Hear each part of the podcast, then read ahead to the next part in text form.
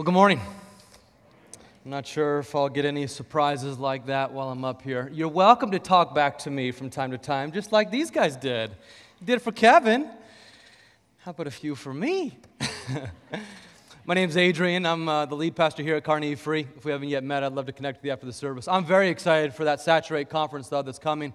It's a wonderful book that Jeff Vanderstelt has written, and we've read it in many of our different leadership teams here at the church. And um, I love the premise behind Vanderstelt's work that what we need is all of life discipleship. Sunday only Christianity just doesn't do it, does it? Church only Christianity just doesn't do it. We need it seven days a week. And so uh, I'm grateful for Vanderstelt's work, and uh, I anticipate that that would be a great conference for our church as a whole here December 2nd and 3rd. Well, this morning we are continuing our series in um, this uh, title, The God That Jesus Revealed, with that bumper the, that you just saw. And the past couple Sundays, we've looked at these two themes God is holy, and then God encourages goof ups like us. And today, we are going to look at this theme that God is able. And in the process, um, my, my hope is to look a bit more at the character of God, that we would understand that He is willing, that He is able, that He is utterly loving and totally trustworthy, and therefore we can have complete confidence in Him. And as I was thinking about my uh, sermon last week, uh, mood rings came into my mind. Mood rings, you remember those? There's a mood ring. You say, How is a mood ring in your mind while you're prepping for sermon? That's a very good question. And for that, I don't have an answer. But uh, I, I, was prepping through my sermon, and the idea of mood ring came into my mind. And uh, did you have one of these as a kid? Anyone raise your hand and admit it? Oh, wow. These marketers really schooled you guys. they took a few of my dollars as well. And um, the mood ring, the premise behind it, this is an old thing, was that uh, you, would have different colors to represent different moods. And uh, dark navy blue meant someone was uh, cold and ambivalent and maybe angry, and stay away from him. And then light blue, really light blue, was uh, joyous and happy. And then you had a number of different colors in between. And maybe you could look at someone's mood ring and determine whether you're going to talk to them or not. Based on their mood, you wouldn't want to pick up their nasty mood. And uh, it actually uh, turned out that some research was done, and of course, these don't measure moods, they just measure body temperature. But uh, marketers uh, worked it nonetheless and made a whole lot of money in the process, I might add. And so uh, I was thinking about that, mood rings, and uh, decided to buy one last week and share it here this morning with the question what if there was such a thing as confidence in God rings? And what if we all had to wear them? And I'd see one of these ugly things on each of our fingers. I wonder what color your ring would be. Maybe you'd walk through campus at UNK and you'd see a number of young people who had really cultivated a relationship with God and t- cultivated deep trust in Him. And theirs would be that, uh, that light blue color that shows a great confidence in the greatness of God. And you'd see many others who have a dark blue color, that they're kind of ambivalent about God, maybe even angry and hostile to Him. And others still that maybe are kind of a, a yellow, lukewarm color toward God, blah, they feel toward God. And I wonder even what we'd see here in this room. If each of us had to wear one of these, and it could actually reflect for us what we feel toward God right now, what kind of confidence we have in His character right now. Some of us would have this overwhelming sense of love and confidence in Him, and others of us would be in that state of very dark blue, almost black, where we say, I'm kind of ambivalent toward God right now if I really had to be honest. And why is that? I think there are probably many different reasons, but a few that I can think of relate to the character of God that we get into our minds. For some, it's probably because they're not sure that God actually cares about them. They know God cares about 7 billion, yes, but does He actually care about me? For others, they might lack confidence in God because they're not sure God is able to help them. Yeah, I, I know God is, is nice. He's like this gentle giant in the sky, but I don't really have any confidence that He'd be able to help me in my time of need. And others would have that yellow on their ring, that blah state, because they treat God like fire insurance. That He's not worth much in life, but I better have Him in death.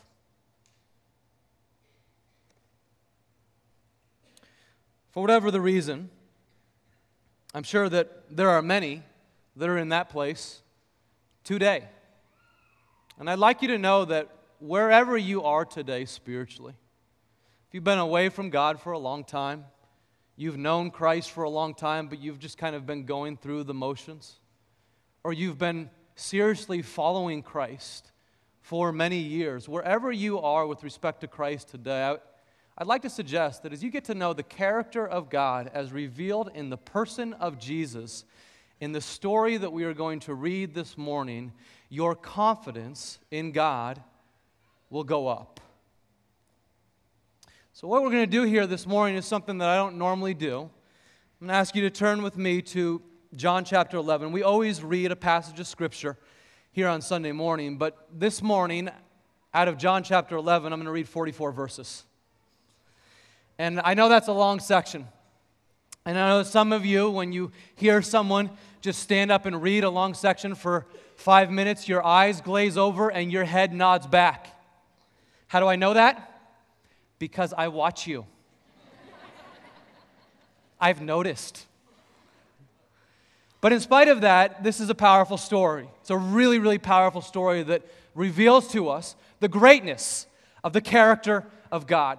And I don't want to shortchange it. I want to ask that we would kind of sit on it and chew on it as we process through these 44 verses. You'll see them up on the screen, and we'll read through them and unpack some basic principles that we get from Jesus in this beautiful story.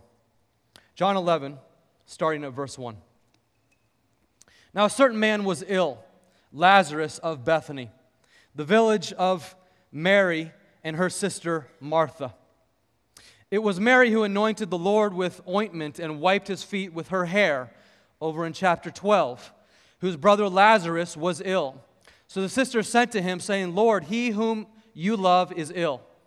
But when Jesus heard it, he said, This illness does not lead to death. It is for the glory of God so that the Son of God may be glorified through it. Now, Jesus loved Martha and her sister Mary and Lazarus. So, when he heard that Lazarus was ill, he stayed two days longer in the place where he was. Then, after this, he said to his disciples, Let us go to Judea again.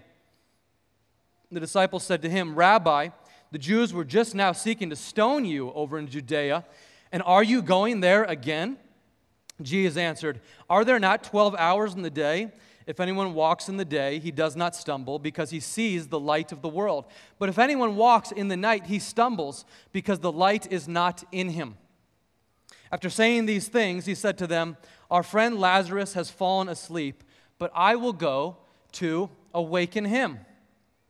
The disciples said to him, Lord, if he has fallen asleep, he will recover. Now Jesus had spoken of his death but they thought that he meant taking rest and sleep.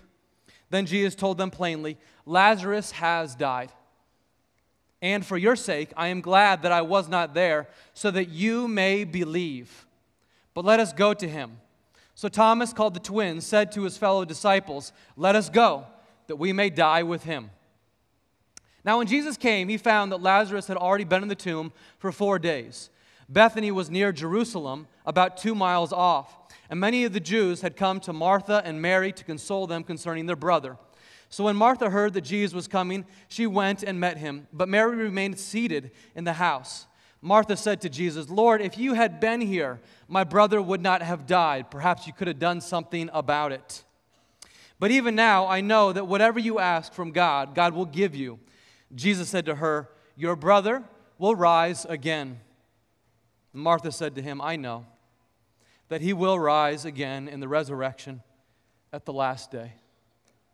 Jesus said to her, No, I am the resurrection and the life. Whoever believes in me, though he dies, yet shall he live. And whoever lives and believes in me shall never die. Do you believe this? She said to him, Yes, Lord, I believe that you are the Christ, the Son of God, who is coming into the world. When she had said this, she went and called her sister Mary, saying in private, The teacher is here and is calling for you. And when she heard it, she rose quickly and went to him. Now, Jesus had not yet come into the village, but was still in the place where Martha had met him. When the Jews who were with her in the house, consoling her, saw Mary rise quickly and go, they followed her, supposing that she was going to the tomb to weep there. Now, when Mary came to where Jesus was and saw him, she fell at his feet, saying to him, Lord, if you had been here, if you had only been here, my brother would not have died. When Jesus saw her weeping, and the Jews who had come with her also weeping, he was deeply moved in his spirit, and he was greatly troubled. And he said, Where have you laid him? They said to him, Lord, come and see. And Jesus wept. So the Jews said, See how he loved him. But some of them said, Could not he who opened the eyes of the blind man also have kept this man from dying? Then Jesus, deeply moved again, came to the tomb. It was a cave, and a stone lay against it. Jesus said, Take away the stone. Martha, the sister of the dead man, said to him, Lord, by this time there will be an odor, for he has been dead for four days. Jesus said to her, Did I not tell you that if you believed, you would see the glory of God? So they took away the stone, and Jesus lifted up his eyes and said, Father, I thank you that you have heard me. I knew that you always hear me, but I said this on account of the people standing around, that they may believe that you sent me.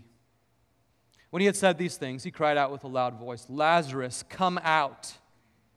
The man who died came out, his hands and feet bound with linen strips, and his face wrapped with a cloth. Jesus said to them, Unbind him and let him go. Father, would you please teach us from this your very word? Help us to understand a little bit more of your character as revealed by the beauty of your Son, our Lord Jesus Christ. Teach us now. I ask that the words of my mouth and the meditations of our hearts would be acceptable in your sight, O God, our rock and our Redeemer. Amen. So much could be said about this beautiful chapter. But I'd like to just present a very simple outline in the moments that we have remaining with a couple points and then one big idea. The first thing that I take from this chapter, from this story, is that Jesus reveals God loves you personally. Perhaps you noticed at the beginning of this episode the intimacy of the relationship that Jesus has with Lazarus and Mary and Martha. And he's intimately interacting with each of them. Of course, we focus on the man who walks out of the tomb, and we will get to that. But first, you have Mary and Martha who are concerned about their brother who has become ill. And so they sent to him, saying in verse 3 Lord, he whom you love has become ill. The one that you love, Jesus, has now become ill.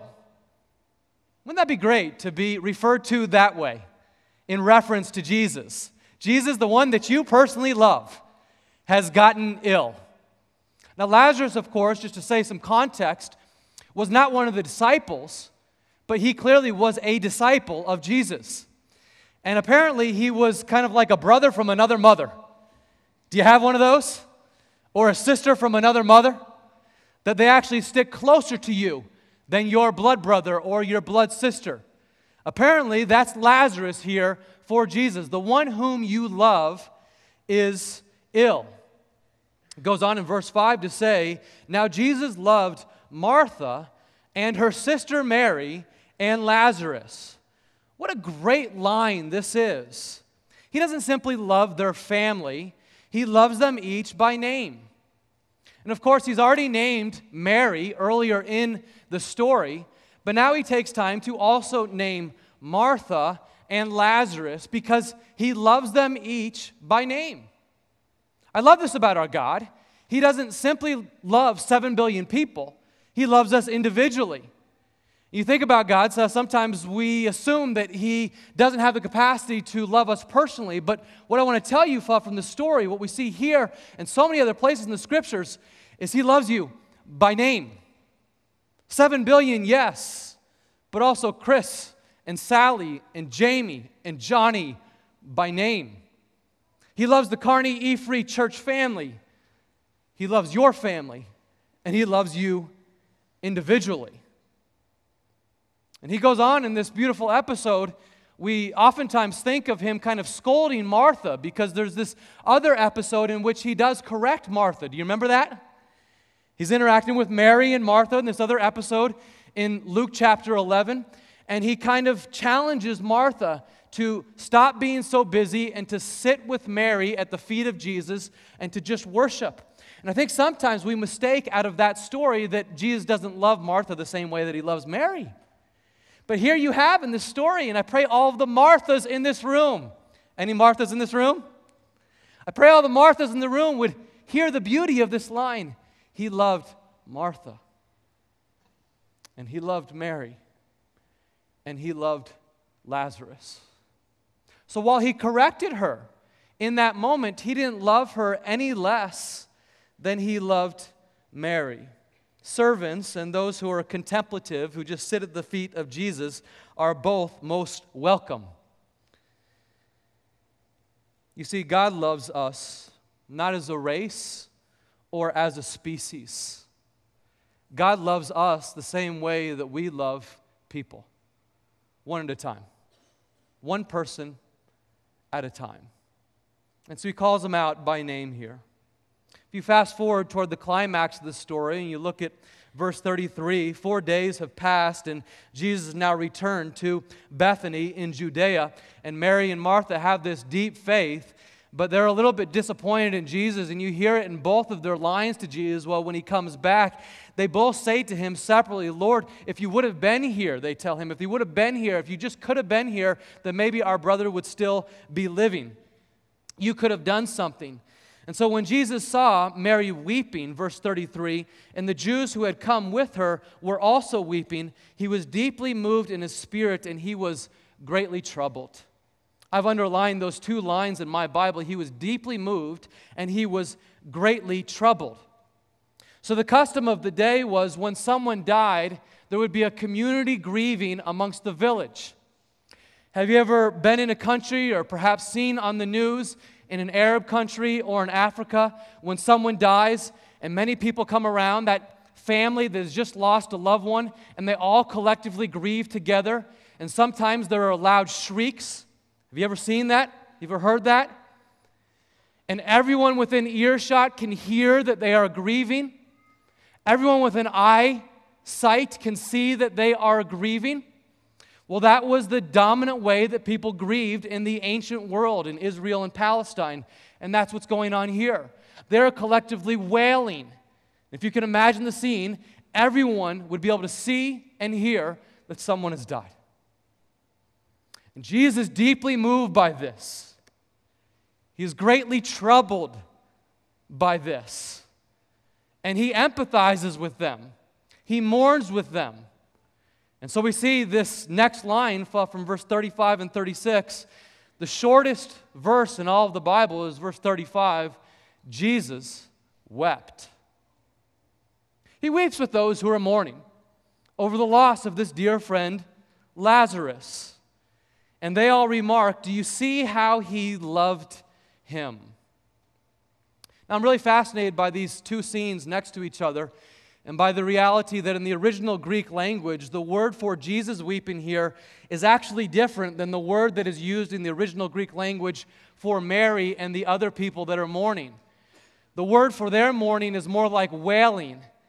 The word for Jesus weeping is more like this He teared up, he got choked up, he felt deeply with them. And I think the difference there is not that there's a right way to mourn and a wrong way to mourn. It's not that at all. But the difference is that Jesus gives us a portrait of what it looks like to grieve over someone that you've lost that you love deeply, as he did with Lazarus, but to still grieve with hope. And 1 Thessalonians, 1 Thessalonians 4:13 says that about those who follow Christ, that we are amongst those who are able to grieve with hope. And we might still wail loudly, as Mary and her friends do here, but we grieve with a sense of deep hope because we know that that is not the end of the story for this person who has passed away in Christ. And we know that all suffering will ultimately be redeemed. And we know that every injustice will ultimately be overturned. And Jesus doesn't wail here, I believe, because he knows, as he's already stated, the glory of God is about to be revealed. So he loves these people personally. And then it goes on, the next idea that we see in this is Jesus reveals that God is able to exceed our expectations. He's loving and he is able to do something. He's able to exceed our expectations. Whatever your expectations are of God, I promise you, Jesus is able to exceed those expectations.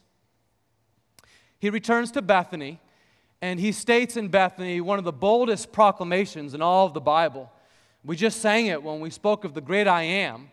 He says, I am the resurrection and the life.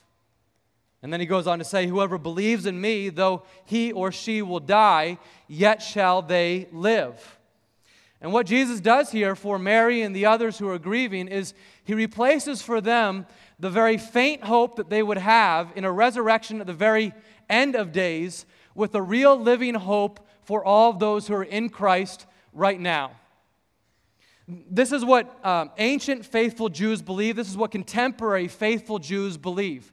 Contemporary Orthodox Jews believe that there will be a resurrection at the very end when Messiah finally comes, and people who trusted in God will be resurrected well when Messiah comes. But until then, all those who die just go into soul sleep with no consciousness at all. And so that's why Martha and Mary say to Jesus, Yeah, I know that he will be resurrected in the last day. I know, I know, Jesus, that's a little bit of hope for me, but it's kind of a faint hope right now. And Jesus says, No, I'm offering something far better than that. What I'm telling you is, I am the resurrection and the life here and now for you today. That as you live, you get to begin enjoying eternal life with me right now. That anyone who has bowed their knee to Christ, the Holy Spirit comes and dwells within that person. They are redeemed and they begin to live the eternal kind of life that we will be living for all of eternity starting now. Can I please get an amen to that? Yeah, we, we get to start living. We don't get to wait till we die to begin living eternal life. We get to begin living eternal life, living in the fruit of the Spirit today. The fruit of the Spirit love, joy, peace, patience, kindness, goodness, gentleness, faithfulness, and self control. That's the very best description of the good life that anyone has ever given. And we get that now. We're about to celebrate that at baptism. That four people are going to come up here. Six people today, Bob, being baptized, who have given their lives to Christ. And the moment they did, they became spiritually reborn, resurrected they were given new life. They have new capacity not to sin, new capacity to follow God. And the result is that impatient people actually become patient. Dead people actually come to life. Harsh people become kind. Lustful people stop objectifying women. Alcoholics get sober. People who are addicted to their money start to get generous when they recognize that they are merely stewards of all that God has given. Angry people get self control. And for some of us, this will be overnight, and for others of us, it'll be over the course of many, many years. And that's true for me, the latter, over the course of many, many years. But some of us are here today believing that that's not possible for me. Don't believe that. He's the resurrection and the life right now. He wants to give you new life today. And he is able to do exceedingly and abundantly beyond all we could ever ask or imagine, according to his great power, which is in us now. To him be glory forever and ever. And I tell you, he's done that in my life. I know he's done it in so many of your lives. And as we perpetually put our lives in this position of submission to God, he keeps on giving us new life, changing us to be more like Christ. Resurrection is for us today. And then Jesus goes on and again gives this bold relief of hope compared to the contemporary Jewish relief of hope only at the end. He says, And everyone who lives and believes in me shall never die. Do you believe this? Do you believe this? It's really interesting. Well, when you look at the answer to that question, do you believe this? Who, he who believes in me will live. And uh, you ask the, the question what, what happens to us when we die? To the different world religions. Atheism, what does it say? You get eaten by worms, and that's, the, that's it, which is a religion, by the way, atheism is. Or um, Judaism, I've already mentioned, soul sleep until the end. Or Hinduism and Buddhism believe in karma and reincarnation. And there's this contemporary Hollywood based idea of karma and reincarnation that's a really nice, beautiful thing. That you put a few quarters in a tip jar and you'll get something back into your life. That ain't it. Karma is debt. Karma is debt from previous misdeeds in your previous life, which you will have to work out in your next life when you're reincarnated into a lower form because you had some sins in your previous life. Anyone? That's what karma and reincarnation teaches this unending cycle of being reborn into the next cycle of working off the debt from your previous life. And Jesus says, I have come to exceed all of that. I am exceeding all of your expectations. What I am telling you is, he who lives, though he dies, yet he lives. He comes, she comes, and she dwells with me immediately. The moment we die, we go into the presence of the Lord Jesus Christ. If we've trusted in Him for time and for eternity, those who trust in Him in life and in, de- and death will most certainly enjoy Him in death. And so, the operative question that Jesus gives for all of us is very simple Do you believe this? Do you? And if you don't, there can be no confidence. And if you do, there can be great, great confidence. And you don't have to have all the answers, but to know that your God is loving and to know that your God is able inspires great confidence, even with some of the things that you're not quite sure about. Here's the big idea that you want to be sure you take home today Our God is able, our God is willing, and therefore we have confidence in Him. An old friend of mine named Marvin was really fond of saying that on a regular basis. Uh, God is able, God is willing, therefore I have confidence. And I remember um, many, many years ago, uh, I was hanging out with Marvin. I got to know him through the homeless shelter that we were both serving at. And Marvin is a guy that suffered as much as anyone that I've known. He was born into grinding poverty in an inner city that was just a really rough environment. And his mother died at a very young age, and he never had a father.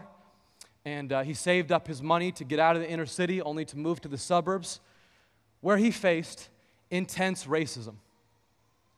And uh, that's just what happened. He experienced intense racism in the suburb that he was living in. He was regularly rejected uh, because of his race and his different cultural and ethnic experiences.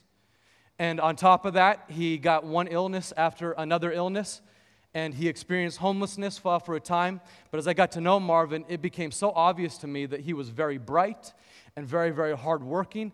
And the only difference between him and me is that I had more margin when I fell. He didn't have much margin when he fell.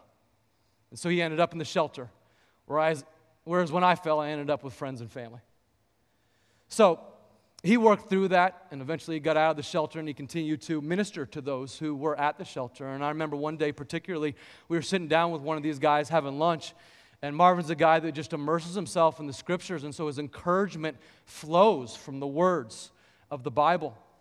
We were talking to a guy who was very much in need of encouragement, and so uh, Marvin's tactic is to write down various verses that he loves, and then after writing them down and speaking them, handing those verses to the man that he's talking to. And so he takes this man through a few of his favorite verses, starting with Romans 7. He said, Can I just tell you a bit about my story and how I got through this? He says that at Romans 7. This is Paul speaking, and Paul says, I do the very things that I don't want to do, and I don't do the things that I want to do. Anyone else? Okay? He said that this was my issue. But yet Christ came into my life and he redeemed me. And uh, Christ took away all that other stuff and he calls it rubbish. So he takes the man over to Philippians chapter 3 and he says, All that is rubbish. And he says, What I'm about now is I want to know Christ and the power of his resurrection, the fellowship of sharing his sufferings, becoming like him in his death. And he's just kind of in full preacher mode now. He's going from one verse to another verse and he says, I am far from perfect and I fall down a whole lot. But let me show you one other verse. 1 John 1 8 says this Even though I am far from perfect, God is faithful and just to forgive me of all my sins and cleanse me of all unrighteousness. And He's faith me, faithful to bring me into the family of God, and He'll never leave me or forsake me. And after about five or 10 minutes of preacher mode, the man just kind of interrupts Marvin and he says to him, Marvin, I've never heard anyone talk like this. How could you have gone through what you have gone through and have this much confidence? And Marvin says simply, My friend, I have confidence because I know my God is able to help, and I have confidence because I know my God is willing to help me. And I know my God is able to help you, and I know my God is willing to help you. And as a result, we can have confidence in Him. I wonder if you'd even say that with me. Look at those three lines on the screen and say these three simple lines with me God is able, God is willing, Therefore, I have confidence in him. Do you believe that? As we believe that our God is able to do far more than we could ask or imagine, as we believe that our God is willing to personally care for us in our hour of need, our confidence in God rings, here's mine, begin to glow really brightly. There is a different disposition in our soul, no matter what we might be going through. And so I think of those who are going through times of great grief right now, who perhaps are brokenhearted. And I'm reminded of Psalm 34 that says, The Lord is near to the brokenhearted, and he saves those who are crushed in spirit. If you're brokenhearted today, I pray that you would know this. This is true of the God of the Old Testament, as it's true of the God of the Jesus revealed, the God of the New Testament. He is near to the brokenhearted. He saves those. He is close to those who are crushed in spirit today. Or think about the multiple generations that we have represented in this church and how grateful we are for that. And the reality that there's some in this church that are in their final chapter of life. And perhaps if you're there, you fear death. And as you fear death, that's a very normal emotion. But I pray that you would sit on the beauty of this passage from John 11 that we just studied. I am the resurrection and the life. He who believes in me will live even though he dies. And also you'd sit on the beauty of this passages of this passage from Psalm 116, verse 15 precious in the sight of the Lord is the death of his saints. Precious in the sight of the Lord is the death of his saints. I've had a couple friends who have recently died just in the past couple months. They died way too soon.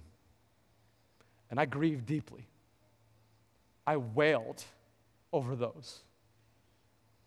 But then eventually I moved toward grieving with hope because their death was precious. They went into the presence of God.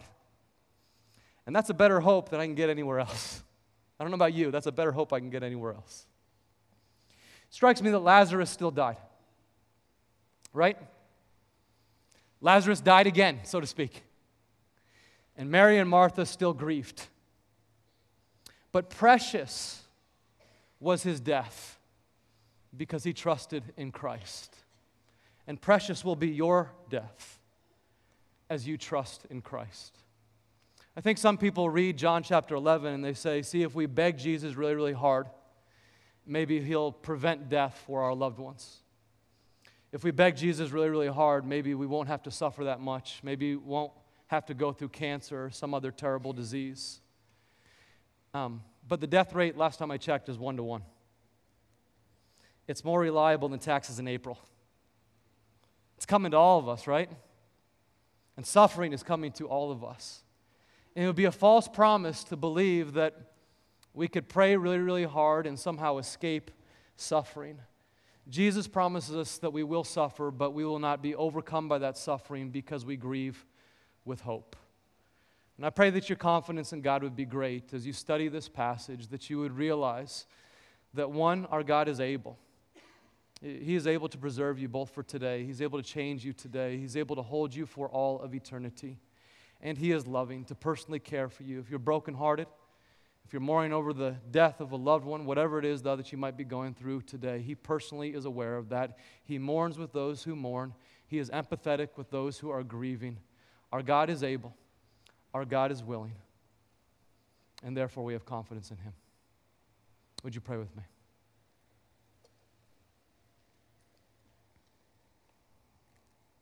Lord Jesus, I thank you that you are totally worthy of all of our worship. We sometimes wonder if God is good. And as I get into the Gospels, as we get in the Gospels in this series, we see